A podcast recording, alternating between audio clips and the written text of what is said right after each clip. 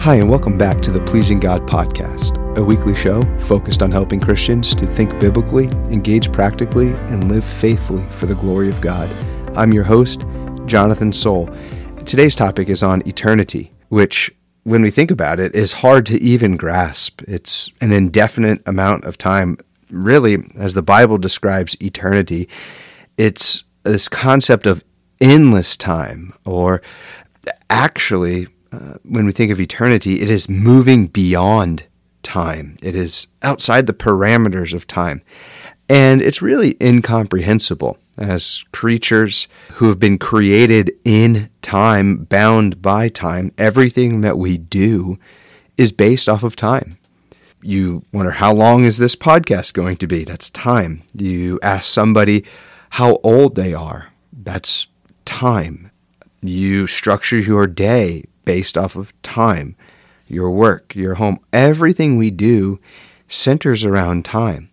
So when we think about eternity, it is a concept that is so hard, I would even say impossible to wrap our minds around. As kids, when we would argue amongst one another, who's bigger, who's stronger, whatever it is, you know, people would come up with these big numbers like I'm 1,000 times bigger or stronger. And finally, someone would just break down and say infinity and just represented this time, this number, this value that could not be measured. And when we talk about eternity, it is without measurement. But it's not something we should be afraid of, and it's a, it's a concept that we should engage with. So when we think about eternity, biblically speaking, we start with God. God is eternal. And this means that God is uncreated, without beginning or end. I think about Psalm 90, verse 2, which reads Before the mountains were brought forth, or ever you had formed the earth and the world, from everlasting to everlasting, you are God.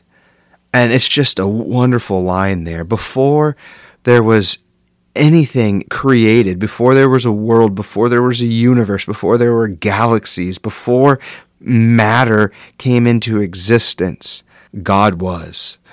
And from everlasting, as the psalmist would say, from everlasting to everlasting speaks to the duration of the existence of God. From eternity past to eternity future, God remains. That is such a liberating, freeing, and comforting truth that God always was and that God always will be. He's infinite, incomprehensible, as we're speaking about eternity. And so when we think about this with God, I think an implication would be that God is immutable. He doesn't change uh, as the eternal God. And the Bible tells us that we have been created in the image of God. Theologians through the years have kind of really wrestled with what, what, is, what does it mean to be an image bearer of God, to, to reflect God, to represent God? Uh, and there's some consensus, but one of the things that I think is important uh, as an image bearer of God, we too are eternal beings. Now, that doesn't mean we are like lowercase g gods or anything like that. That's some bunk theology. But what it does mean is that while we have a definite starting point in time, we as souls and body united are eternal. Therefore, we will, our soul will live forever. And, and in a sense, this is kind of because we've been created in the image of God, we are eternal. Animals have not been created in the image of God, they are not eternal. Plants, anything in the created order outside of humans is not eternal. But as image bearers of God, we are eternal. I'm reminded of Ecclesiastes chapter 3, verse 11, which Solomon says, speaking of the work of God, He has made everything beautiful in its time, and He has put eternity into man's heart yet so that he cannot find out what God has done from the beginning to the end. That's a very important line there, is that God has wired eternity into our hearts. This is why oftentimes, at some point in life, we start to ask the big questions of life. Why am I here? Why do I exist? What is my purpose? What is all of this about? Those are questions that uh, deal with identity, existence, and eternality. We are eternal beings. That means going forward, though the body might die, the soul lives forever. The immortality of the soul. And there is a day that is coming when the body will be re- resurrected and reunited with the soul for eternity in a final place. And so, thinking uh, again on e- eternity and just, okay, how can we make this practical? How does the truth that there is an, a concept of endless time, that we are going to move beyond time, what difference can that make in my life? Or should that make in my life? Let me first say it shouldn't scare us. We should not be fearful about the reality of eternity, but we should be ready. The famous verses in all the Bible For God so loved the world that he gave his only Son, that whoever believes in him should not perish, but have eternal life. Jesus would uh, say in his high priestly prayer in John that this is eternal life, that they know God. Knowing God equates to eternal life. The eternal life in John 3 is the, the life that we share in Christ. This is the, the life of, of really the promise of heaven, the promise of being with God, being restored in our relationship with God through the person and work of Jesus Christ, and it's contrasted with perishing. The reality is, all people everywhere are going to consciously live forever. It's just a matter of where. And John 3:16 makes it very clear that it is only through Jesus Christ whoever believes in him, turns from their sin, repents, puts their faith in Jesus Christ, trusting in him and his righteousness, they will receive the positive side of eternal life, which is heaven. But those that do not believe, their existence is described as perishing. So when we think about eternity, the first thing is, and we should ask ourselves, am I ready? Am I ready for to, to face God? Am I ready to stand before the judgment seat of Christ? And if we're not, then that's the first order that we must address. But moving on from being ready, being in Christ. I think when we think on eternity, it helps to put the present in perspective. There are so many things in this world that distract us. There are so many difficulties and trials that we face, and they can seem overwhelming. Whether it be uh, health scares or dealing with the death of a loved one or just trouble at work or whatever it might be that just seems to get you down and almost cause for despair. If you are a Christian and you are in Christ, think about eternity, and it will help put the present problems into perspective. Paul says in 2 Corinthians 4, verses 17 and 18, for this light momentary affliction. That's what he that's what he equates living in this fallen world to. No matter how difficult he and he faced so much so much hardships.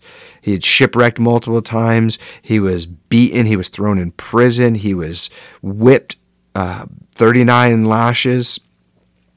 He was uh, falsely accused he he went through it all and he says, For this light momentary affliction is preparing for us an eternal weight of glory beyond all comparison as we look not to the things that are seen, but to the things that are unseen. For the things that are seen are transient, but the things that are unseen are eternal. And so Paul here is calling for perspective. Christian, if you are struggling, if you are feeling down, if it seems like the weight of the world is on your shoulders and you're despairing, I want to encourage you to look beyond the scene and set your gaze to eternity. Set your mind on things that are above, as Paul would tell the Colossians. And you'll find that the struggles still remain, but they pale in comparison when we think about the timeline. This is just a light momentary affliction. This too came to pass, and this life is fleeting away. And so think about eternity in this way.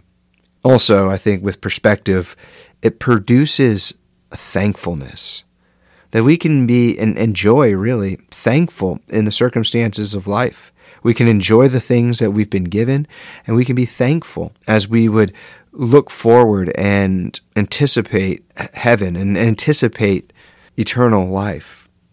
Second thing that uh, thinking on eternity does is that it produces hope.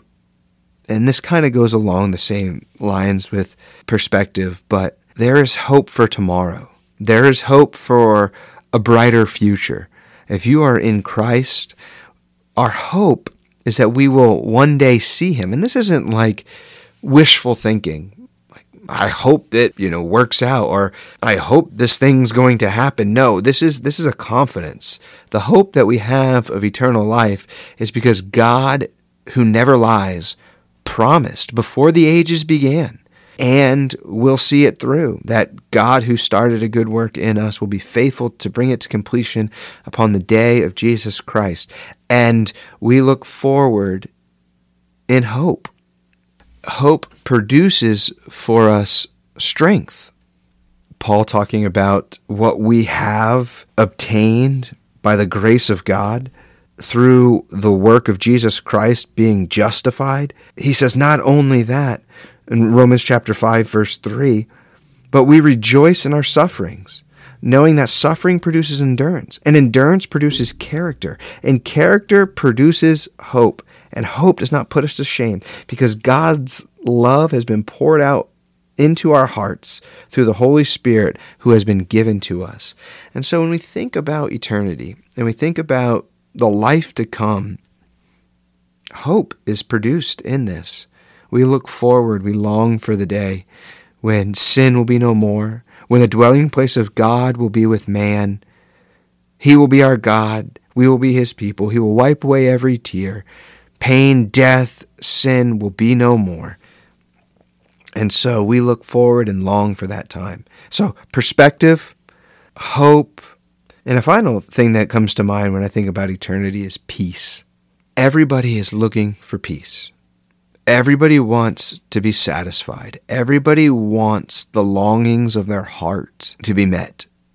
And the reality is, peace only comes through the gospel of Jesus Christ. And the gospel of Jesus Christ promises eternal life. And so we can have a peace in this world. As Christians, we're pilgrims, we're sojourners, we're exiles, we're aliens, we're ambassadors we recognize that while we live here, our home is in heaven.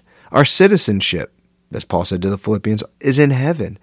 And we can have peace in our lives as we are marching along the path to eternity. And in doing so, we demonstrate the loveliness of Jesus. We show the beauty of Christianity. We show the world through our perspective, through our hope, and through our peace, that we belong to a kingdom that cannot be shaken, an eternal kingdom. And that's what this world needs to see. That's what our neighbors, our coworkers, people that are lost, they need to see Christians who delight in eternity, who delight in, in, in the reality that they are forever going to be with God, that they are forever having that they've they have forever had their sins forgiven. And we need to invite people to come and know this God. Come and know this Christ. Don't be afraid of eternity, but be ready for the day is coming when we will all face him. And it is sooner than most everyone thinks. And so, as we just had some, some of these thoughts on eternity, it, it's meant to encourage as we would think about the life to come and to strengthen us on our journey through this world. I hope it's a blessing to you as it is to me. And I want to thank you for listening to the Pleasing God podcast. If you have any questions, I would love to hear from you. You can reach out at questions at pleasinggodpodcast.org. And remember, 1 Thessalonians 4 3. This is the will of God your sanctification.